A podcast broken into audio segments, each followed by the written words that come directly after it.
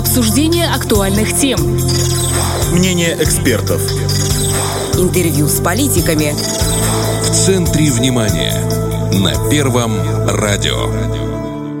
17.30 – это в центре внимания на Первом радио. В студии Наталья Кожухарь. Здравствуйте.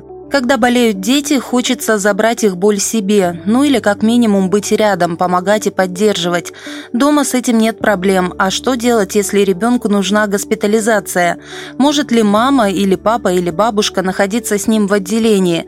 Как в таком случае быть с питанием и койкоместом? И положен ли родителю больничный лист?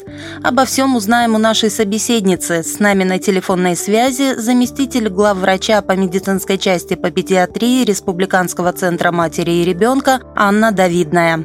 Анна Андреевна, здравствуйте. Здравствуйте. Дети болеют, это, конечно, плохо и больно для родителей, но такова жизнь. Вот маленький гражданин заболел, он нуждается в госпитализации. И как это происходит? Могут ли родители находиться в больнице вместе с ним? Ну, понятно, что там возрастная градация есть. Вот давайте начнем с детей до 10 лет. Ну, согласно нормативным актам, по которым работает Центр матери и ребенка, дети госпитализируются совместно с родителями или законным представителем согласно медицинских показаний для ухода. Это у нас прописано приказом Министерства здравоохранения, которым придерживаются врачи приемного покоя. Если есть медицинские показания, госпитализация проводится совместно с мамой или законным представителем. А что это означает, медицинские показания? Медицинские показания для ухода – это когда ребенок не может себя обслуживать нет способности к самообслуживанию, нет способности к самостоятельному передвижению, не ориентируется в пространстве, не общается ребенок и не может контролировать свое поведение. Необходимость пребывания матери не обсуждается, получается. Но есть дети такие, которые эмоционально нестабильны. Знаете, мы, конечно, всегда госпитализируем совместно с мамой. Бывают случаи такие, что ребенок ложится самостоятельно без мамы, врачи наблюдают ребенка в отделении и вызывают родителей для того, чтобы была совместно госпитализирована мама, потому что ребенок не может находиться один без матери. Все делается в индивидуальном порядке, все для ребенка, для того, чтобы ребенок выздоравливал побыстрее и чувствовал себя защищенным. Ну правильно, потому что если ребенок себя чувствует плохо, вот эмоционально, психологически, то он и, и вряд ли выздоровеет. Тяжело будет, конечно. Мы это все видим, мы все это чувствуем, поэтому всегда идем навстречу родителям, даже если нет показаний. А родителям больничный на это время выдается? которым есть необходимость, родителям всегда выдается больничный лист. А вот насчет питания, койко-место? И койко-место, если мы пишем медицинские показания, э, матери обеспечивается и питанием, и койко-местом. И матери лист. или отцу? Или законный представитель, да, одного из родителей. Из родителей или, допустим, если родители согласны, чтобы это была там бабушка?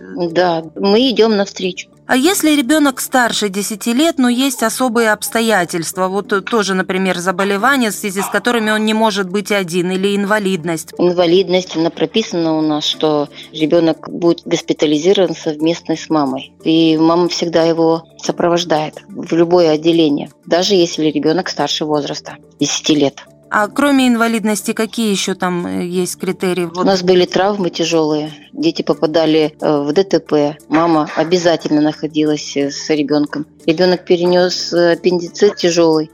Тоже мама находилась с ребенком. Каким образом регламентируется вот пребывание родителей с детьми, если речь идет о детях с ВИЧ-инфекцией, с поствакцинальными осложнениями?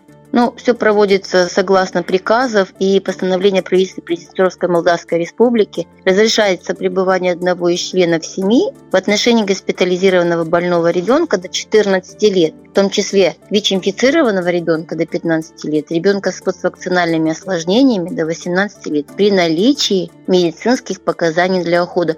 То есть везде оговаривается наличие медицинских показаний для ухода. Если ребенок совсем маленький, вот до трех лет, каков порядок тогда?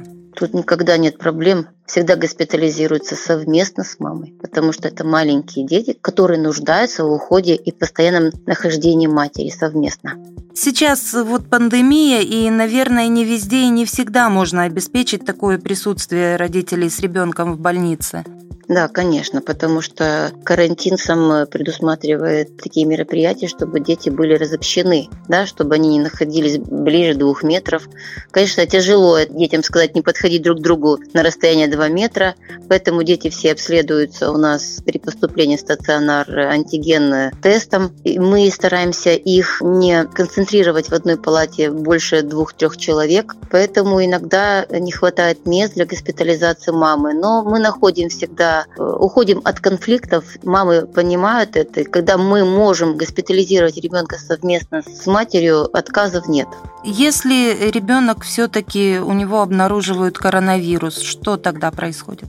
Мы оказываем э, неотложную помощь в приемном покое. Если ребенок к нам обращается, он неизвестный по ПЦР-статусу по коронавирусной инфекции, но ребенок нуждается в госпитализации, его проверяют методом ПЦР-тест, он оказывается у нас положительным. Мы оказываем все необходимые мероприятия ребенку в приемном покое, созваниваемся со следующим э, принимающим учреждением и передаем, как говорится, из рук в руки.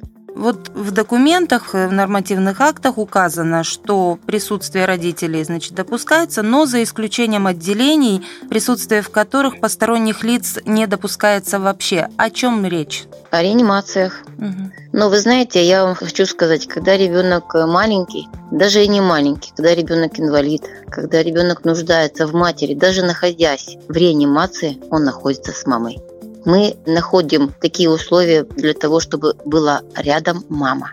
То есть это исполнение законодательства с человеческим подходом? Да, это дети. Для них врачи стараются сделать такие условия, чтобы ребенок не страдал. Спасибо большое, что нашли время ответить на наши вопросы. Пожалуйста.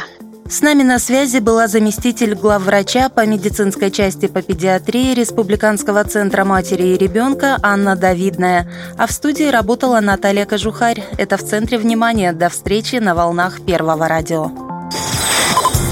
Обсуждение актуальных тем. Мнение экспертов. Интервью с политиками. В центре внимания. На Первом радио.